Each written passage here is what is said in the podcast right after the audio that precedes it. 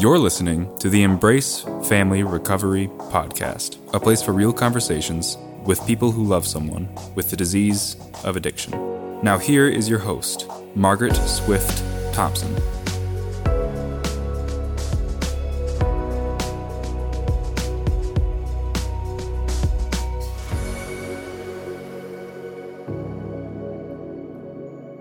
Welcome back to the final episode of the podcast with Karen Casey, best-selling author of 30 books for people in recovery.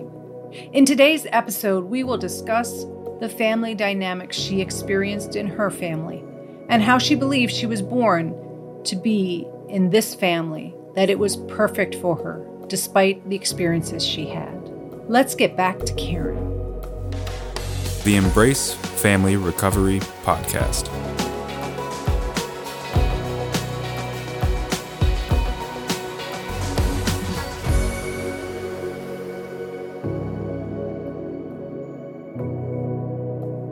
One of the other things that stood out to me, because I have a soft spot for many aspects of the family, but for sure children, is that you have written that I could see one, two, three, four kids' books, teenagers, young women, and then Yes. there's one with your grandchild Right. for boys. For boys. And that was written when he was like, oh my gosh, he was like eight years old. He's 32 now. And so a boy's book of daily thoughts that he wrote. And it was, I can remember so well, he wrote longhand and we'd sit at the kitchen table and I would kind of coach him by saying, what do you think would be a good topic? What do you feel as a little boy? And he would say, ah, and he would come up with an idea. And I would say, just write about it.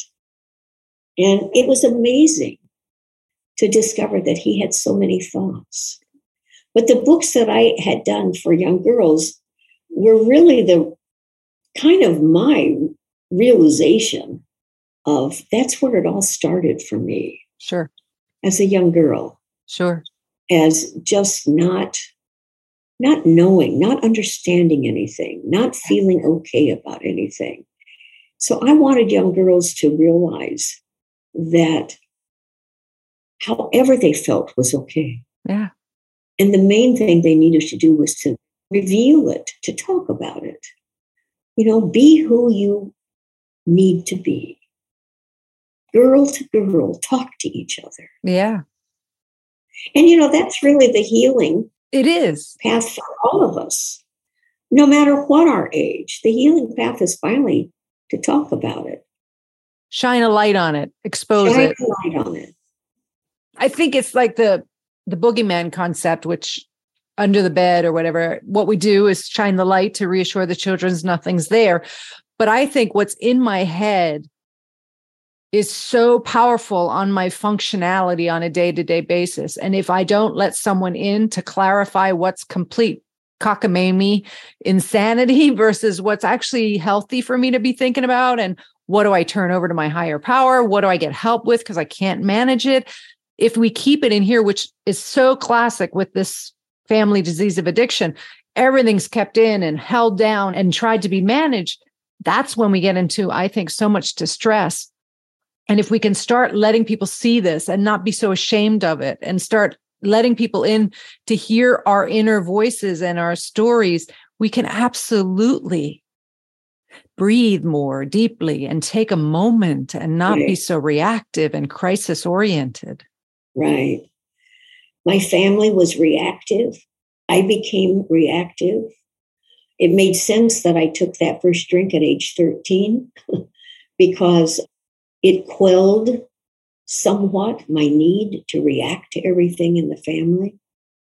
Because with that drink, I thought, oh my gosh, Mm, how different I can feel. mm, because I felt like I needed to fight the battle on behalf of my mother and my younger brother. My dad finally got the boy that he wanted.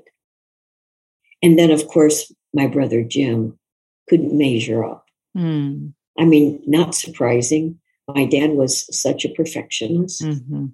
And Jim, he struggled in school. He struggled to catch a ball when my dad would throw it at him. Mhm. He just, he ended up at age 20 having a nervous breakdown. Mm. And now he's 81. Finally, after my dad died, probably five or six years after our dad died, he called me up. He was living in Phoenix and he said, Well, I just want you to know that I've finally forgiven daddy. And he just had such a tough life. Mhm. He ended up, and again, my dad wasn't alcoholic, but he might as well have been. It would almost have been easier. Alcoholic tendencies and behaviors. Yes. And if he had been an active alcoholic, we could have at least pointed to that and said, that's why he's behaving this way. Right. There were so many alcoholics in his family. So I think he wasn't an active alcoholic because, my God, I'm not going to do that like Uncle George, like Uncle Dick, Right. you know, like all of those other people. But when Jim, Jimmy Kirk, we always called him for years and years, even when he was a grown man, he flunked out of college. Not surprisingly, he didn't want to even go. He went to business school, became a bookkeeper. My dad helped him get a job. Unfortunately, my dad drove by the place where Jim worked every morning on his way to the bank. And if Jim's car wasn't already in the parking lot, he would get to work and call Jim at home, Mm. say, Why aren't you already at work? Now, Jim was 20 or 21 at that point, and he was incapable any longer of going to work. And his boss, who my dad had known, came to Jim's home. And I think this says so much to families in general. The boss came to Jim at home and said, You know, Jim, I'm going to have to let you go. But I have written a letter of recommendation for you. And I've made an appointment for you to see somebody I know in Indianapolis. We lived in Lafayette that wants to interview you for a job. Hmm. He said, You need to get out of this town or your dad will destroy you. Wow. I mean, that's what families do to each other when they are so unhealed. And my dad didn't intend to be a bad person, No. he was afraid. Well, and I think that's a very important point to distinguish eh, for everybody. I tell parents this a lot because they come to me with this guilt and this feeling of failure and what did I do wrong and all mixed up with other emotions. And I always say your malintent is not there. You have no intent to hurt the people you birthed and love. You're doing the best you can without the actual information to understand what you're dealing with from your own perspective or from their perspective. So Right. let's peel it back and give you some tools and some education and some strategies to move forward with that help you not feel guilty, but also not be so involved in what they're doing, which is scary as hell for them to do. Right. Your dad didn't intend to harm you. No, he didn't intend to harm anybody. If he was a perfectionist to that point and he tried so hard every day and worried so much about things that were out of his control that level, there's no way he intended to harm anyone that he loved. Right. It saddens me to think that he lived with that fear his whole life until the day he died. And when we had that conversation, and I, I mean, I just was stunned because what had happened when he was six years old, he was mowing the lawn in Frankfort, Indiana, where he grew up. And his younger little brother got his fingers caught in the lawnmower and he cut off the tips of hmm. two fingers of his younger brother. And he was absolutely brutalized by his parents for what he had done. Well, and already devastated for what he did anyway. And from that moment on, it was like, I'll never make a mistake again. This podcast is made possible by listeners like you. I am so excited to announce that I will be giving a retreat in Nashville, Tennessee, March 1st to 3rd of 2024. This is so exciting because I love retreats where we get to be together in person and continue our journeys of recovery. The retreat is entitled Building Your Bridge from the Wreckage of Addiction to Family Healing. Dee Dee Armstrong and I will be presenting a weekend of interaction, education, community building, and support for people touched by the disease of addiction. Please find information on the show notes attached to this episode where you can register or learn more about this retreat.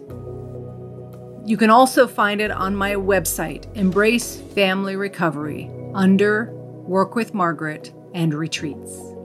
I really hope you'll join us for this healing and sharing experience in the great Nashville, Tennessee.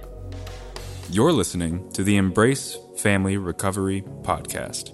Can you relate to what you're hearing? Never miss a show by hitting the subscribe button. Now back to the show. You know what's fascinating, Karen, is well, there's a lot. I mean, we could probably talk for hours, but the thing that's fascinating to me is your story speaks to grace for yourself, for the people that came before you, for your curiosity to learn more about their stories, thanks to Terry Williams to give you that direction that have freed you, but also given them so much and understood more. You know, your father's anger could very well be just written off as being an angry, miserable human being, whereas you have the capacity through talking to him and learning and understanding that it was driven by fear, which you can have compassion for. Right. Right. It's like that conversation with each of them changed significantly. Yeah. How I looked at each of them for the rest of my life. And I was, like I say, about 38 at that time. My dad lived into his late 80s, and so did my mother. So it right. gave me many years of being able to love them in the way they deserve to be loved. It's wonderful. I feel so grateful that I ended up finding 12 step way of living. That my entire journey was, I think, so intentional. And when you mentioned the books, I know full well that as a kid, I didn't ever think that I was going to be somebody who wrote books that maybe were helpful to others. I never was able to have children. Mm. So I've always felt like, well, that fits too. Mm. You know, I was supposed to give birth to books. Wow. And your books help so many children of others. Like, what a gift. Yeah. What a gift for people to possibly read something that you write that helps them look at their self and the people that loved them in a different way.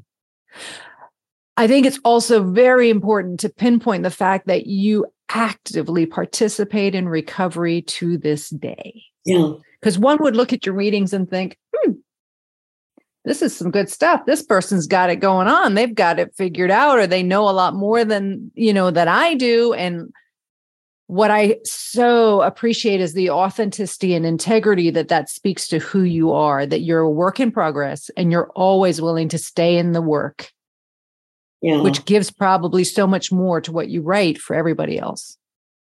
Yeah, I absolutely cannot imagine ever walking away from Al Anon and AA. It is all about passing it on to others, but it's also about continuing to keep my own journey fresh and keep that willingness alive right. to continue learning. It's important. You know, like they say, it's not a destination. There's no end in sight. We stay the course. Right. I think that's important. I really do, Karen. And I thank you for sharing that because I think that we unwittingly put people in categories or see them in certain lights. And I see you as a person who puts service before a lot of other things, and that you see your writing as channeled from your higher power out. Right. Yeah yeah, I feel absolutely that there's nothing about my life that's been accidental. Mm. And that everything I've done in my life, I've been called to do. And I know that there's more to come. There's way more to come. Love that. I got to tell you that one funny thing. Yeah. Oh, Mark, I did a book signing at Barnes and Noble in Edina at the Galleria a couple of weeks ago, and it was well attended. There were 75 or 80 people who came. Lovely. And it was really in, in celebration of the 40th anniversary edition of this book. And so after I talked, you know, for who knows how long, as you know from just our experience here, I don't have trouble talking. No, which I appreciate. but at any rate, I then said to the audience, I said, Well, is there anybody that has any questions? And one woman who I had met when she came in, because I just kind of walked around and talked to people as they came in, and her name was Amy, and she raised her hand. And I said, Well, Amy, what do you want to know? And she said, Well, I'm curious, does your husband read any of your books? and I've never been asked that question before. And he, I hope he doesn't mind my sharing this, but he's on the same path that I've been on and has been for 45 years. So, anyway, I said, no, he's never read a book I've written. And she said, oh, really? How does that feel? And I said, well, you know, I feel like, I said, his journey is just different from mine. He's committed to the journey in the same way, he's active in the program. But I said, his journey has just gone a little different route. And I said, he's done other things with his life. And I said, actually, if I write an article for a magazine or something, he might read it. I'll say, Would you like to read this? And he'll read it and he'll say, Yeah, hey, that's great. But you need a comma here. and I said, You know, he's supportive of what I do, but no, he does not read my books. And and she just kind of looked at me stunned, I think, and the, the crowd laughed, like, well, we don't all make exactly the same journey in life, but we all make the journey with the people we need to be making the journey with. Right. And that's what just I hold so dear to my heart. Do you have a favorite book that I've written? Mm-hmm. Well, actually, you know, that's a really hard question to answer because anytime I pick up any one of them, I look at it and I think, where did this come from? Sure. And how helpful this is to me. Because detachment is so crucial to my journey through life, not only as an active Al Anon member, but just as a human being. Mm-hmm. I find great pleasure in reading this Let Go Now. Mm-hmm. One of the books that I read now every morning, and I don't know if people find this strange that I would read my own books in the morning. But like I say, it feels like I was just this, I shared, but they came from that companion I have on this journey. But every morning I read mm. from each day a renewed beginning mm. because I find the messages in here so calming. And like today, the quote was for February 1 to show great love for God and our neighbor, we need not do great things by Mother Teresa. And I go on to say, I love the simplicity of this idea. Simply being kind and helpful to the next person we encounter is showing great love for God. I also remember hearing many years ago that Mother Teresa said, Love everyone and start with the person standing next to you. Our ability to do both of these things is unquestioned, but do we have the willingness? And then it goes on. But you know, I I need simple in my life. And I wrote this book during the quarantine when Joe and I were in Florida, unable for 32 years. We'd spend six months of the year there and the other six up here in Minnesota. And so for that period of time, for like 18 months, really, we were in Florida. And that's when I wrote this book. And it gave me to sit down and just let these messages come through, quieted me. And so I continue to need that yeah. quiet, Margaret. I really do. And I think it's partly age. I'm not who I used to be in many ways because of being 83 and I have a lung condition that has changed my energy level mm-hmm. pretty So I need simple. And so, what I look for in any of my books now is what's the simple Yeah. message contained here? I really appreciated in what you read that it starts with the person next to you. Because when I think about it, who are we the most short with, the most reactive to, the most difficult to be around?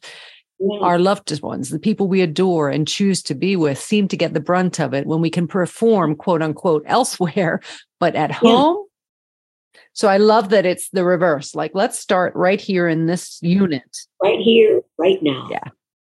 Well, I am truly thrilled we got to have this time together. It means a lot to me. And thank you for being a part of this with the audience. Is there anything you haven't said you would want to say to family listeners? I mean, I think you said some beautiful things. Well, I guess the main thing that comes to my mind, Margaret, is believe that the family you are a part of is the perfect family for you, for you to grow and learn from one another. Mm. I don't think there are any accidental encounters, no matter if they're out in the world or in our home. Mm. We are where we need to be. And it's with those people that we are with that we need to learn how to love and accept them and ourselves and to free each other. Yeah. To really be all we need to be. Because love doesn't thrive when we're held in bondage. Mm. Beautifully said.